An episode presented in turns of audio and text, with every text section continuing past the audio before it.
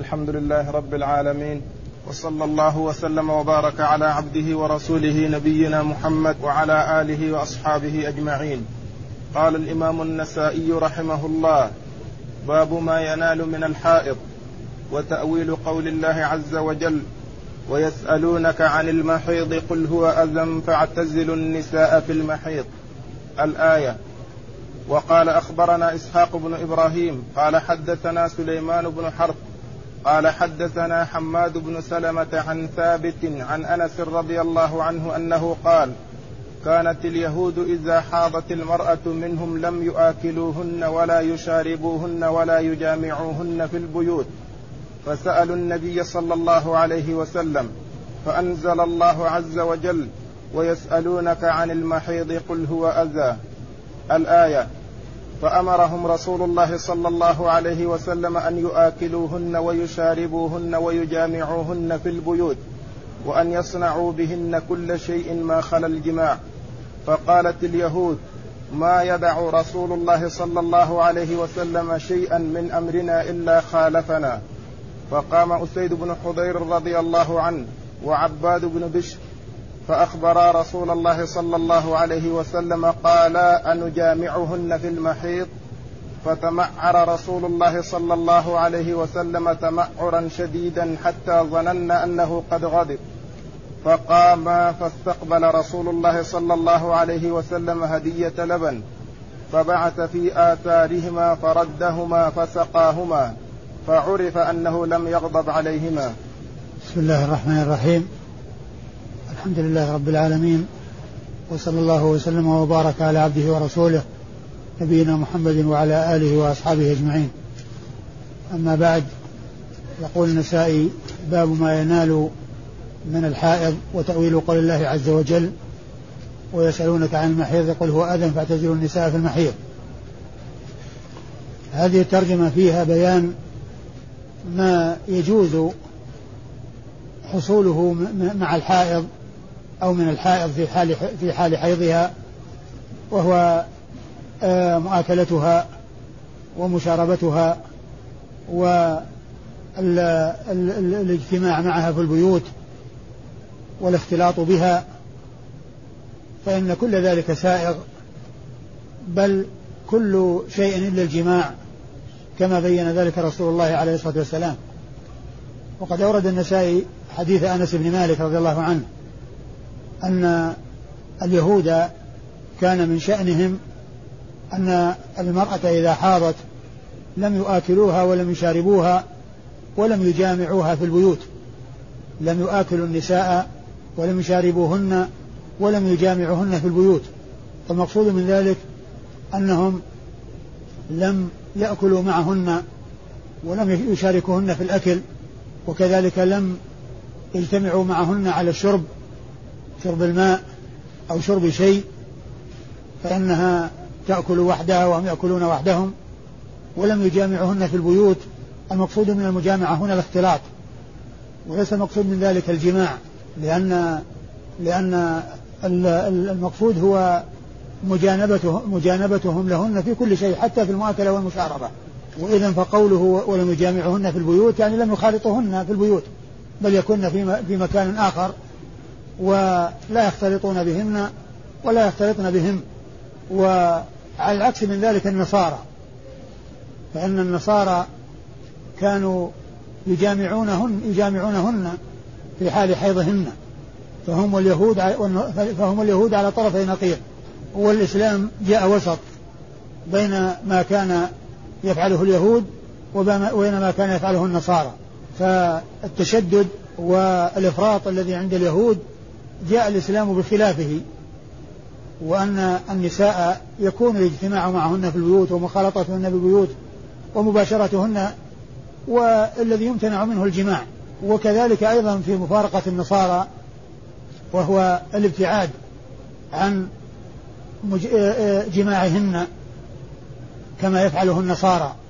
فكان الحق وسط وما جاء به ما جاء في الإسلام وسط بين ما كان يفعله اليهود من التشدد وما كان يفعله النصارى من التفريط. فسئل رسول الله عليه الصلاة والسلام فأنزل الله عز وجل ويسألونك عن المحيض قل هو أذى فاعتزلوا النساء في المحيض ولا تقربوهن حتى يطهرن. فأمر رسول الله عليه الصلاة والسلام بمؤاكلتهن ومشاربتهن ومجامعتهن بالبيوت. يعني ذلك الذي كان يتركه اليهود أمر الرسول صلى الله عليه وسلم بأن يفعل المسلمون خلافه. فكانوا لا يؤكلهن أمر بمؤاكلتهن يعني يأكلون وإياهم في مكان واحد. بل الرسول صلى الله عليه وسلم كما سبق أن مر بنا كان كانت عائشة وهي حائض تأخذ العرق فتأكل منه ثم يأخذه رسول الله صلى الله عليه وسلم فيأكل منه ويضع فمه على موضع فمها.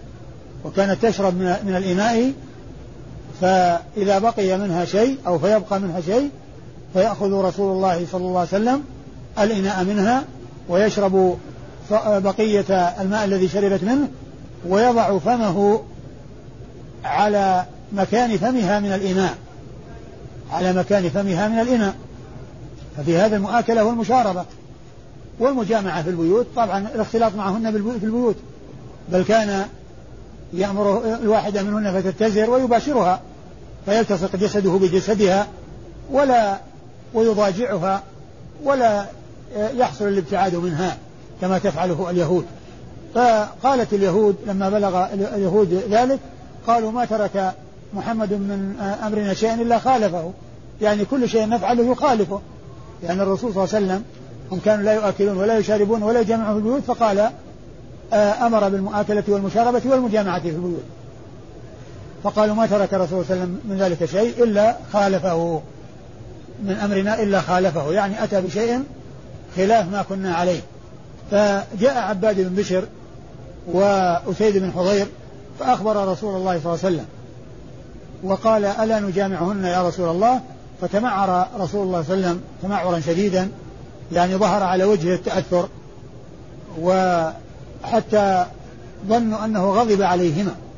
ثم إنهما قاما وخرجا. فأتي رسول الله عليه والسلام بهدية لبن فبعث في آثارهما فعاد وسقاهما فعلم أنه لم يكن في نفسه عليهما شيء بسبب هذا السؤال الذي سألاه.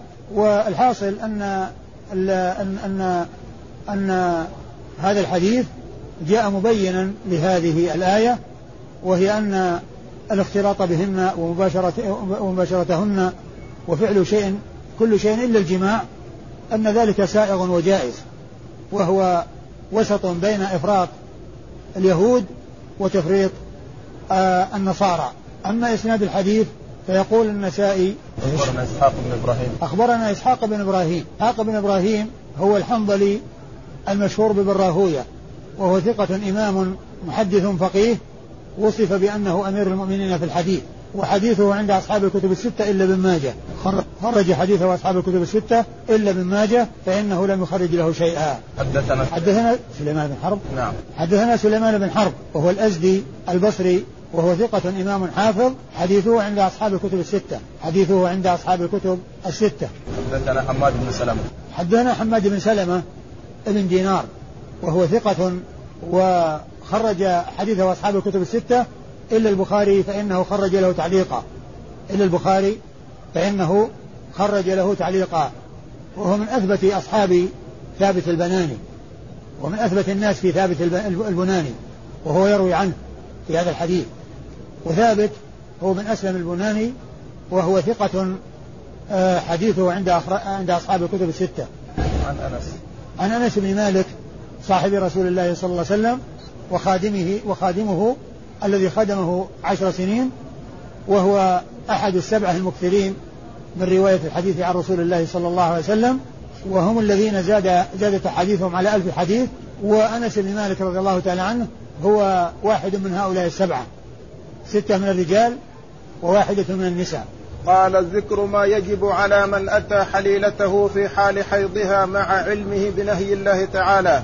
وقال أخبرنا عمرو بن علي قال حدثنا يحيى عن شعبة قال حدثني الحكم عن عبد الحميد عن مقسم عن ابن عباس رضي الله عنهما عن النبي صلى الله عليه وسلم أنه قال في الرجل يأتي امرأته وهي حائض يتصدق بدينار أو بنصف دينار. ثم ورد النسائي هذه الترجمة وهي باب آه قال ذكر ما يجب على من أتى حليلته في حال حيضها مع علمه بنهي الله تعالى. باب ما يجب ذكر ما يجب على من أتى امرأته في حليلته في حال حيضها بعد نهيه بعلم الله عز وجل بعد علمه بنهي الله عز وجل عن ذلك. وقد أورد فيه حديث ابن عباس رضي الله تعالى عنهما أن الرسول صلى الله عليه وسلم سئل عن الرجل يأتي امرأته وهي حائض فقال يتصدق بدينار أو نصفه. يتصدق بدينار أو نصفه. وهذا الحديث يدل على أن من أتى امرأته في حال الحيض أولا إتيان النساء في حال حيضهن حرام لا يجوز. ومن أتى امرأته في حال حيضها فإن من العلماء من قال إنه لا يجب عليه شيء وتكلم في الحديث وقال إن الذي عليه الاستغفار والتوبة. ومن العلماء من قال بأن عليه التوبة والاستغفار وعليه أن يتصدق بدينار أو نصفه كفارة. يتصدق بدينار أو نصفه أو بنصف دينار كفارة. والحديث يدل على على هذا القول الذي هو التصدق بدينار أو بنصفه كفارة. يعني لهذا الذي حصل لهذا الذي حصل منه في في حال جماعها في آه، حال حيضها. والحديث سبق أن مر وإسناده. أخبرنا عمرو بن علي. نعم. أخبرنا عمرو بن علي وهو الفلاس وهو ثقة آه، محدث ناقد خرج حديثه أصحاب الكتب الستة. حدثنا يحيى. حدثنا يحيى وهو بن سعيد وهو أيضا ثقة محدث ناقد حديثه عند أصحاب الكتب الستة. عن شعبة. عن شعبة بن الحجاج أمير المؤمنين في الحديث وصف بهذا الوصف الذي لم يظفر به إلا عادل قليل من المحدثين ومنهم شعبة هذا وإسحاق بن راهوية وسفيان الثوري والبخاري والدار قطني وعدد قليل حصل لهم هذا اللقب وهذا الوصف وهو من أعلى صيغ التعديل. وحديث شعبة من الحجاج عند أصحاب الكتب الستة. حدثني الحكم. حدثني الحكم وهو بن عتيبة الكندي الكوفي وهو ثقة آه، فقيه خرج حديثه أصحاب الكتب الستة أيضا. عن عبد الحميد. عن عبد الحميد وهو بن عبد الرحمن بن زيد بن الخطاب وهو ثقة حديثه عند أصحاب الكتب الستة أيضا. عن مقسم. عن مقسم وهو مولى ابن عباس وهو مولى ابن عباس وهو صدوق خرج خرج له مسلم. والأربعة خرج له مسلم. خرج له مسلم. وأصحاب السنن الأربعة. خرج له مسلم وأصحاب السنن الأربعة. مسلم ولا البخاري؟ أو البخاري. والله عندي مسلم لا لعله البخاري. معك التقريب؟ معك التقريب؟ إيه. وأنا سجلت في السابق. نقلت من سجلت نقسم ها؟ ننظر.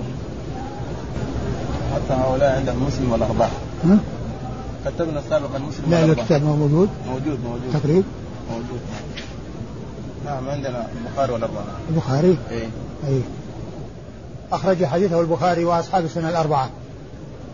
آه عن ابن عباس. عن ابن عباس عبد الله بن عباس رضي الله تعالى عنهما وهو آه ابن عم رسول الله عليه الصلاة والسلام وأحد العباد له الأربعة وأحد السبعة المكثرين من رواية الحديث عن رسول الله صلى الله عليه وسلم وحديثه خرجه أصحاب الكتب الستة. وهذا الإسناد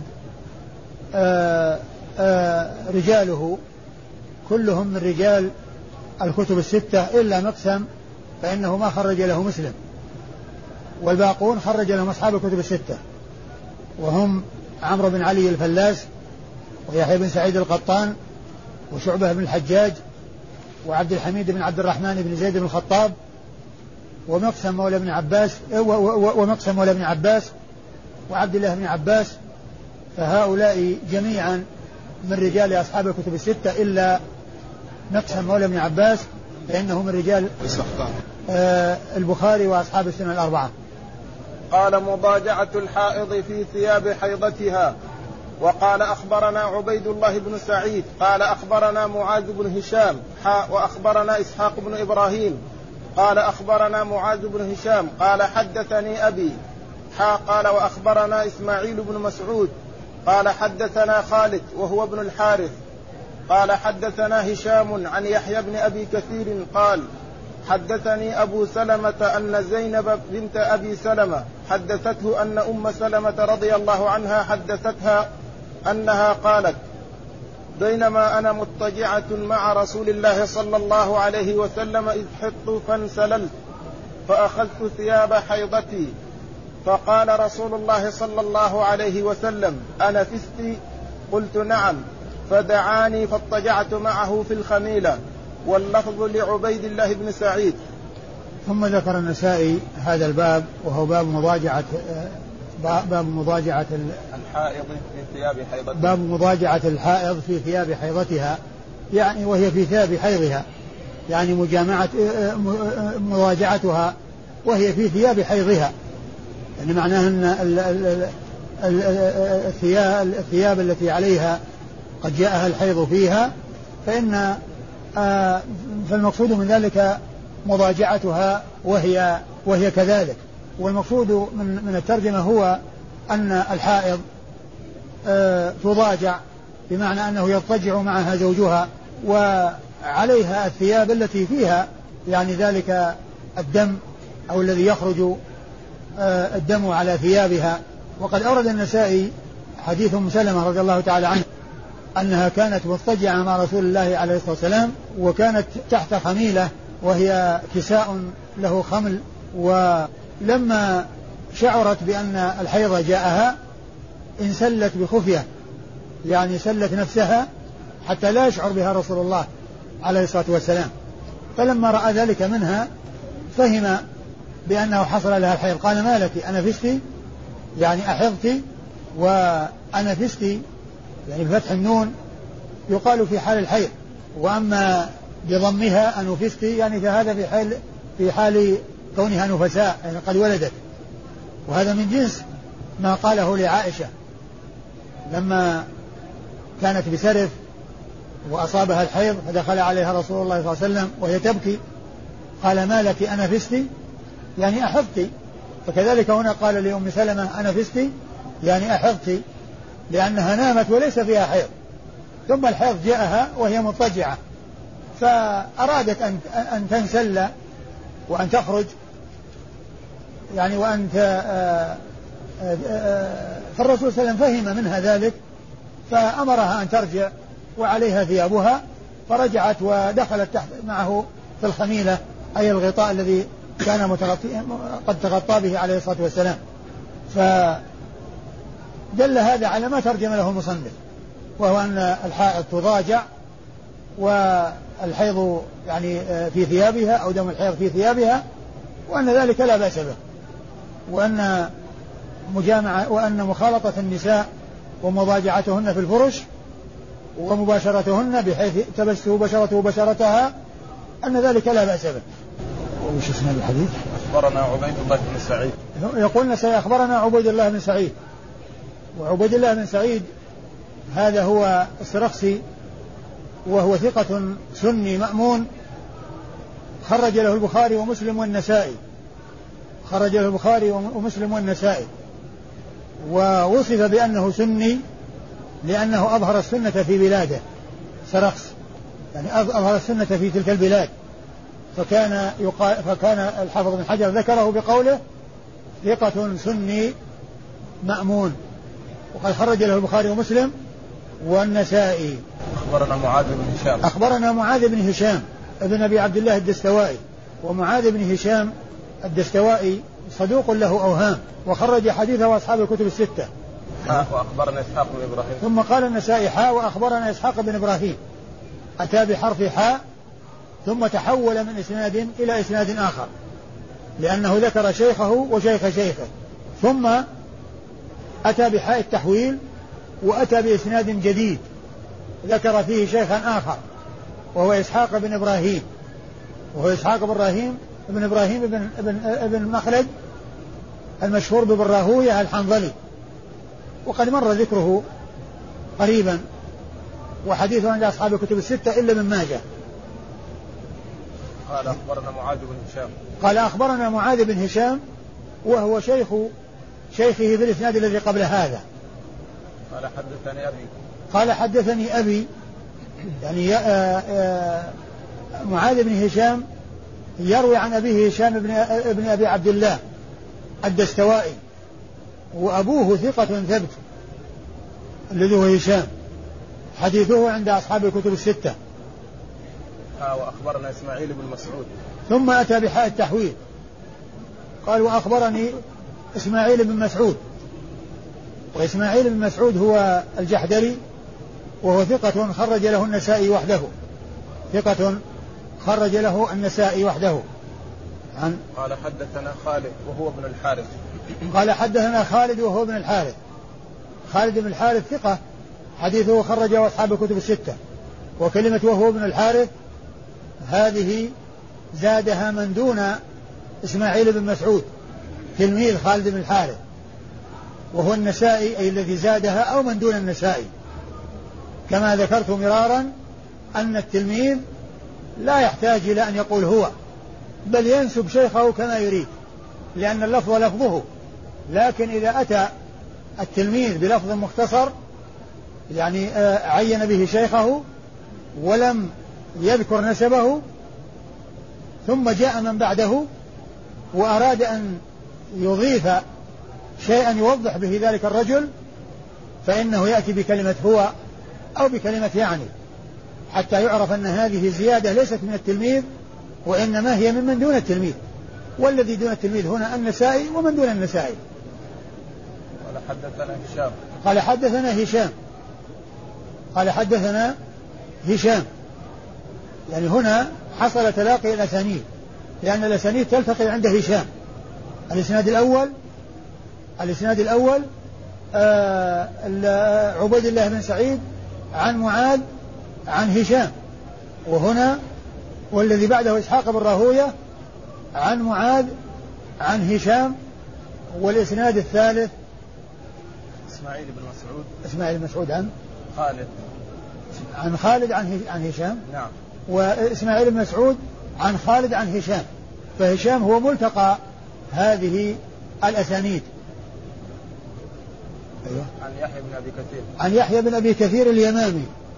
اليمامي وهو ثقة حديثه عند أصحاب الكتب الستة. قال حدثني أبو سلمة.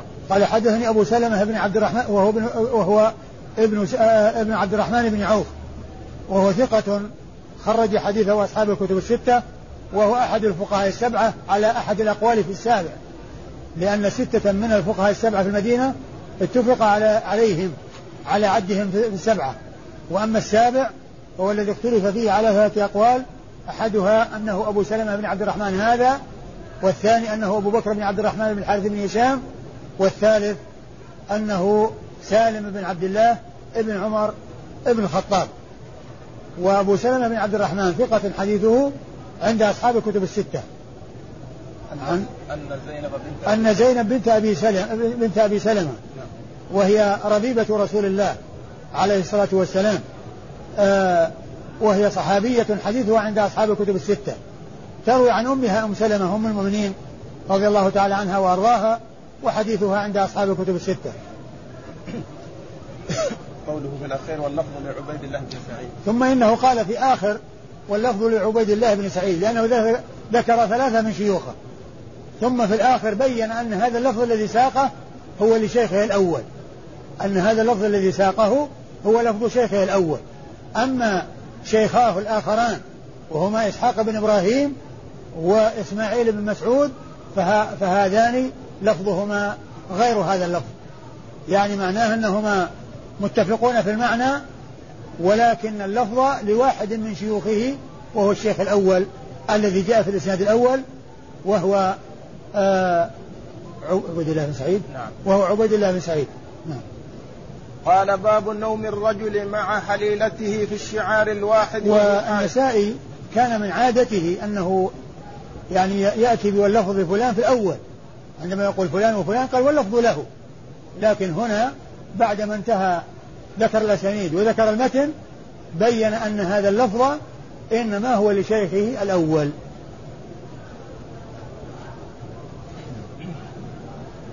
قال باب النوم الرجل مع حليلته في الشعار الواحد وهي في الشعار الواحد وهي حائض. وقال أخبرنا محمد بن المثنى قال أخبرنا يحيى عن جابر بن صبح قال سمعت خلاسا يحدث عن عائشة رضي الله عنها أنها قالت كنت أنا ورسول الله صلى الله عليه وسلم نبيت في الشعار الواحد وأنا طامث حائض. فإن أصابه مني شيء غسل مكانه لم يعده ثم صلى فيه. ثم يعود فإن أصابه مني شيء فعل مثل ذلك غسل مكانه لم يعده وصلى فيه. ثم أورد النسائي هذه الترجمة وهي باب نوم الرجل مع حليلته في الشعار الواحد. يعني الشعار هو الذي يلي الجسد. ما ما يلي الجسد يقال له شعار. وما يكون وراءه فوقه يقال له جثار. وهذا هو آه الذي شبه به الرسول صلى الله عليه وسلم منزلة الأنصار حيث آه ذلك أنهم لما كانوا في غزوة حنين وفتح الله عليه وحصلت المغانم الكثيرة المئات من الإبل فلما قسم الغنائم أعطى المؤلف قلوبهم الذين أسلموا عام الفتح بالأعداد الكبيرة فكان يعطي الواحد مئة من الإبل. فلما رأى الأنصار رضي الله عنهم وأرضاهم أن آه، الرسول صلى الله عليه وسلم أعطى هؤلاء الذين أسلموا أخيرا يعطي الواحد منهم مئة من الإبل كأنهم وجدوا في أنفسهم أو حصل من أحدهم أنه تكلم في هذا وأن الرسول أنهم قالوا سيوفنا تقطر من دمائهم ويعني آه، آه، آه، يعطون هذا المال. فلما بلغ ذلك رسول الله عليه الصلاة والسلام أمر أن يجتمعوا في مكان فجاء إليهم وجلس معهم وتكلم معهم بالكلام الذي سروا به وفرحوا وصار خيرا لهم من تلك المئات من الإبل التي حصلت لغيرهم. وكان مما قاله الرسول صلى الله عليه وسلم أن الأنصار شعار والناس دثار الأنصار شعار والناس دثار يعني أنهم بمنزلة الشعار الذي يلي الجسد. والناس بمنزلة الدثار وهو الثوب أو اللباس الذي يكون وراءه لا يلي الجسد. الذي لا يلي الجسد. فالشعار هو ما يلي الجسد. فكان الرسول صلى الله عليه وسلم عائشة تروي عن رسول الله صلى الله عليه وسلم أنها كانت تنام معه في الشعار الواحد يعني أن ذلك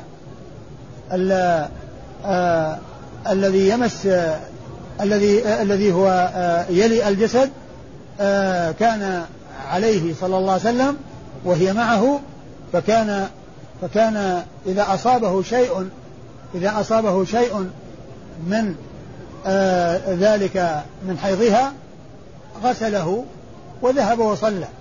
فإذا رجع رجع كذلك فإذا أصابه شيء غسله يعني ولم يعده. يعني لم يعدو غسل المكان الذي حصلت له حصل فيه الدم أو الذي وقع عليه الدم. يعني معناه أنه كان آه إذا أصاب ثوبه شيء إذا أصابه إذا أصاب ثوبه شيء يعني ذلك الثوب الذي على جسده أصابه شيء فإنه يغسل المكان الذي فيه الدم لا يعدوه. لا يتجاوزه إلى غيره ما يغسله كله. وذلك أن النجاسة إذا كانت معلومة يكفي غسل محلها. أما لو كانت مجهولة فإنه يجب غسل الجميع. يجب غسل الجميع لأنه لا يحصل تحقق الطهارة إلا بذلك. أما إذا كانت النجاسة معلومة محلها إما بلونها أو بعلامة تدل على ذلك فإن الذي يوصل من الثوب هو موضع النجاسة. والرسول صلى الله عليه وسلم أخبرت عائشة أنه كان لا يعدوه يعني لا يتجاوزه في الغسل وإنما يغسل المكان الذي حصلت عليه النجاسة من ذلك الثوب الذي كان عليه عليه الصلاة والسلام. نعم. أخبرنا محمد بن المثنى. يقول أخبرنا محمد بن المثنى محمد بن المثنى العنزي أبو موسى الزمن لقبه الزمن وكنيته أبو موسى وهو مشهور بكنيته ومشهور باسمه ولكنه باسمه أشهر ويأتي ذكره في الكنية. وقد سبق أن مر بنا موضع قال فيه النسائي أخبرنا أبو موسى ولم يزد. وفي بعض النسخ موسى وهي غلط وإنما هو أبو موسى وهو هذا محمد المثنى. فأكثر ما يأتي ذكره باسمه وأحيانا يأتي ذكره بكنيته وهي أبو موسى وهو ثقة آه، حديثه عند أصحاب الكتب الستة وهو شيخ لأصحاب الكتب الستة كما عرفنا ذلك مرارا وتكرارا. واحد يقول يعني العنزي ينسب إلى القبيلة المشهورة الآن. اي نعم إلى القبيلة. وهذا هو الذي آه يعني في تصحيف سيأتي في المصطلح يعني أنه أنه فهم من العنزة التي تركز أنها القبيلة وهذا تصحيف وسيأتي في في المصطلح. في ابيات في أبيات السيوطي ذكر محمد المثنى هذا وتصحيفه في آه، العنزي في العنزة. نعم. قال أخبرنا يحيى. قال أخبرنا يحيى وهو بن سعيد القطان وقد تقدم قريبا. أيوه. عن جابر بن صبح. عن جابر بن صبح. وجابر بن صبح آه، صدوق خرج له مسلم وأبو داود.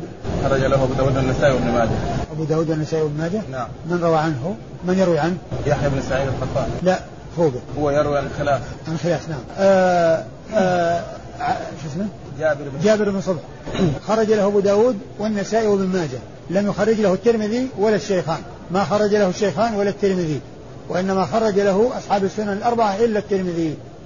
أخرج له أصحاب السنن الأربعة إلا الترمذي. آه عن خلاس وهو بن عمرو. وهو خلاس بن عمرو. وهو ثقة. خرج حديثه أصحاب الكتب الستة. وكان على شرطة علي. رضي الله تعالى عنه. عن عائشة. عن عائشة أم المؤمنين الصديقة بنت الصديق و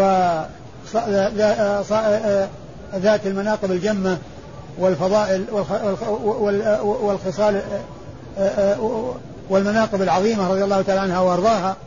وهي أكثر صحابية وهي أكثر الصحابيات رواية للحديث عن رسول الله صلى الله عليه وسلم وهي أحد السبعة المكثرين. من رواية حديث رسول الله عليه الصلاة والسلام لأنهم سبعة ستة من الرجال وواحدة من النساء هي عائشة أم المؤمنين رضي الله تعالى عنها وأرضاها وحديثها عند أصحاب الكتب الستة. قال مباشرة الحائط. وقال أخبرنا قتيبة قال حدثنا أبو الأحوص عن أبي إسحاق عن عمرو بن شرحبيل عن عائشة رضي الله عنها أنها قالت كان رسول الله صلى الله عليه وسلم يأمر إحدانا إذا كانت حائضا أن تشد إزارها ثم يباشرها.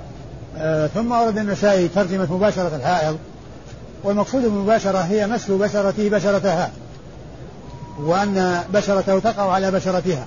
وكان وقد أورد حديث عائشة رضي الله تعالى عنها أنها قالت كانت آه إذا كانت كان آه، أن أن أن النبي صلى الله عليه وسلم كان يأمر إحدانا إذا إذا كانت حائضا أن يباشرها أن أن أن تتزر أن أن تشد إزارها. أن تشد إزارها فيباشرها وهي حائض. يعني معناها أن أنه يلتصق بها وتمس بشرته بشرتها ويعني آه تمس بشرة بشرتها هذه المباشرة. وقد جاء كما سبق أن مر أنه يفعل كل شيء إلا الجماع يعني كل شيء إلا الجماع فتباشر فتشد الإزار وما وراء ذلك آه، يباشر الرجل زوجته وإنما الممنوع منه الجماع. ثم كونها تشد إزارا تشد إزارها وإذا باشرها الرجل أو وقع بجوارها حتى لا يحصل منه أن يقع في المحذور وهو الجماع وأن يجامعها في فرجها. فيقع في ذلك المحذور الذي نهى عنه الله عز وجل ونهى عنه, ونهى عنه الرسول الكريم صلوات الله وسلامه وبركاته عليه. آه، أما إسناد الحديث قال أخبرنا قتيبة. أخبرنا قتيبة؟ نعم. إيش قتيبة؟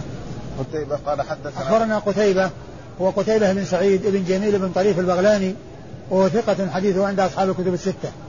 قال أخبرنا حدثنا أبو الأحوص. قال حدثنا أبو الأحوص وهو سلام بن سليم الكوفي وهو ثقة متقن حديثه عند أصحاب الكتب الستة. عن أبي إسحاق. عن أبي إسحاق وهو عمرو بن عبد الله السبيعي الهمداني. وهو ثقة حديثه عند أصحاب الكتب الستة أيضا. عن عمرو بن شرحبيل. عن عمرو بن شرحبيل الكوفي وهو ثقة مخضرم عابد خرج حديثه أصحاب الكتب الستة إلا من ماجه. عن عائشة. عن عائشة أم المؤمنين رضي الله عنها وأرضاها وقد تقدم الحديث عنها في الذي قبل هذا. قال أخبرنا إسحاق بن إبراهيم قال أخبرنا جرير عن منصور عن إبراهيم عن الأسود عن عائشة رضي الله عنها أنها قالت كانت إحدانا إذا حاضت أمرها رسول الله صلى الله عليه وسلم أن تتزر ثم يباشرها. ثم ورد النسائي حديث عائشة رضي الله عنها من طريق آخر وهو بمعنى الذي قبله. أن الرسول صلى الله عليه وسلم كانت إذا كانت إحداهن حائضا يأمرها فتتزر فيباشرها. وإسناده أخبرنا. إسحاق. أخبرنا إسحاق بن إبراهيم وهو ابن راهوية المتقدم. نعم. قال أخبرنا جرير. أخبرنا جرير بن عبد الحميد الضبي وهو ثقة حديثه عند أصحاب الكتب الستة. عن منصور. عن منصور, نعم. عن منصور بن المعتمر الكوفي وهو ثقة حديثه عند أصحاب الكتب الستة أيضا. عن إبراهيم؟ نعم. عن إبراهيم بن يزيد بن قيس النخعي وهو الفقيه المحدث وهو الكوفي الفقيه المحدث وهو ثقة حديثه عند أصحاب الكتب الستة. عن الأسود وهو خاله الأسود بن يزيد النخعي وهو وهو أيضا ثقة مخضرم حديثه عند أصحاب الكتب الستة. عن عائشة. وقد تقدم ذكرها نعم. قال ذكر ما كان النبي صلى الله عليه وسلم يصنعه إذا حاضت إحدى نسائه وقال أخبرنا هناد بن السري عن ابن عياش وهو أبو بكر عن صدقة بن سعيد ثم ذكر كلمة معناها حدثنا جميع ابن عمير قال دخلت على عائشة مع أمي وخالتي فسألتاها كيف كان رسول الله صلى الله عليه وسلم يصنع إذا حاضت إحداكن. قالت كان يأمرنا إذا حاضت إحدانا أن تتزر بإزار واسع ثم يلتزم صدرها وثدييها. ثم أورد النسائي رحمه الله هذا الحديث هو حديث عائشة رضي الله أورد الترجمة أورد الترجمة وهي قوله باب ذكر ما كان النبي صلى الله عليه وسلم يصنعه إذا حاضت إحدى نسائه باب ذكر ما كان رسول الله صلى الله عليه وسلم يصنعه إذا حاضت إحدى نسائه يعني يصنعه معها. وقد أورد فيه حديث عائشة رضي الله عنها أنها سألتها امرأتان آه ماذا كان يصنع رسول الله صلى الله عليه وسلم مع نسائه إذا كانت إذا عن مع امرأته إذا كانت حائضة قالت كان قال يأمرنا. كان يأمرنا إذا حاضت إحدانا أن تتزر بإزار واسع. كان يأمرنا أن تتزر بإزار واسع ثم ثم يلزم ثدييها وصدرها. يعني ما يعني هذا الحديث هو بمعنى الأحاديث المتقدمة.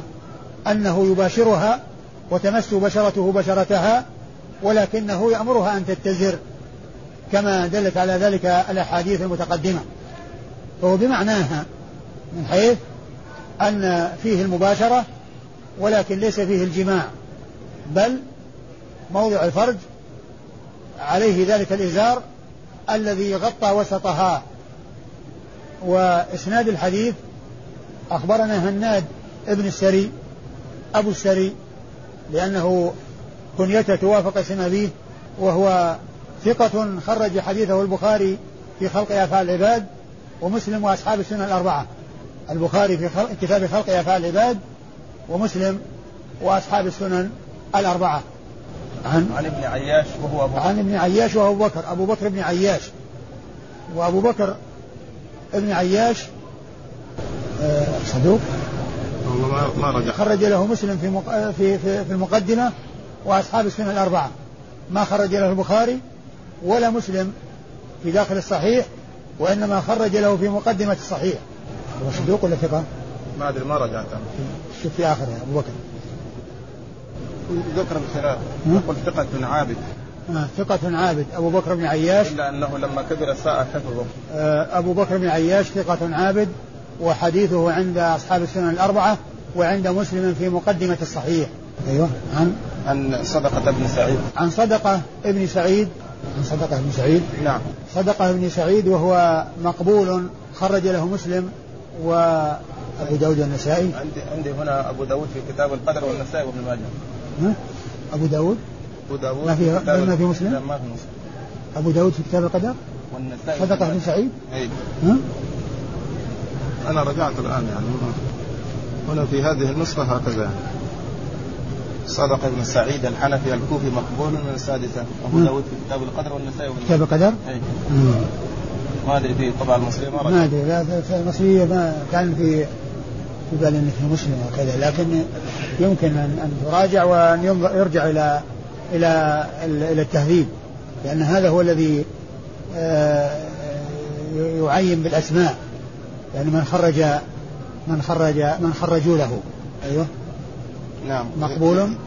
مقبول. أيوه. خرج له. أيوه. بعده؟ يروي عن جميع بن عمير. عن جميع بن عمير.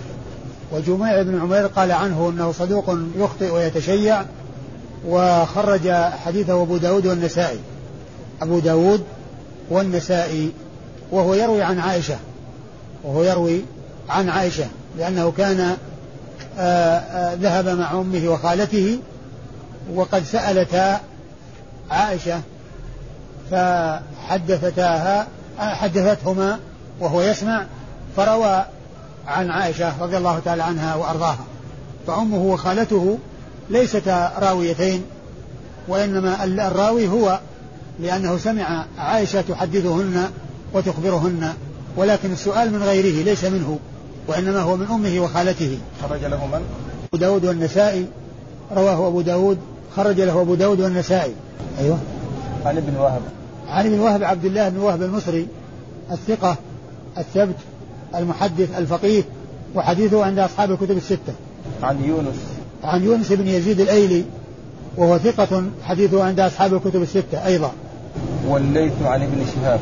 وكذلك الليث الليث بن سعد المصري وهو ثقة حديثه عند أصحاب الكتب الستة وهو ثقة فقيه. عن ابن شهاب وهو محمد بن مسلم ابن عبيد الله بن عبد الله بن شهاب ابن عبد الله بن الحارث بن زهرة بن كلاب آه، وهو ثقة آه، إمام فقيه محدث حديثه عند أصحاب الكتب الستة عن عن حبيب مولى عروة عن حبيب مولى عروة وحبيب مولى عروة عروة بن الزبير مقبول خرج له مسلم وأبو داود والنسائي. هذا هو الذي خرج له مسلم وأبو داود والنسائي. وأما الذي آه، مر وهو وهو جميع بن عمير فإنما خرج له أصحاب السنن الأربعة. في الإسناد الذي قبل هذا آه، خرج له أصحاب السنن الأربعة. وأما هذا فخرج له وهو مقبول خرج له مسلم وأبو داود والنسائي. يروي عن بدية عن؟ عن بدية عن بدية وهي مولاة ميمونة وهي مقبولة. خرج لها أبو داود والنسائي. خرج لها أبو داود والنسائي. عن ميمونة؟ عن ميمونة عن ميمونة هم المؤمنين. آه بنت الح... ميمونة بنت الحارث الهلالية هم المؤمنين رضي الله تعالى عنها وأرضاها وحديثها عند أصحاب الكتب الستة. والله تعالى أعلم وصلى الله وسلم وبارك على عبده ورسوله نبينا محمد وعلى آله وأصحابه أجمعين.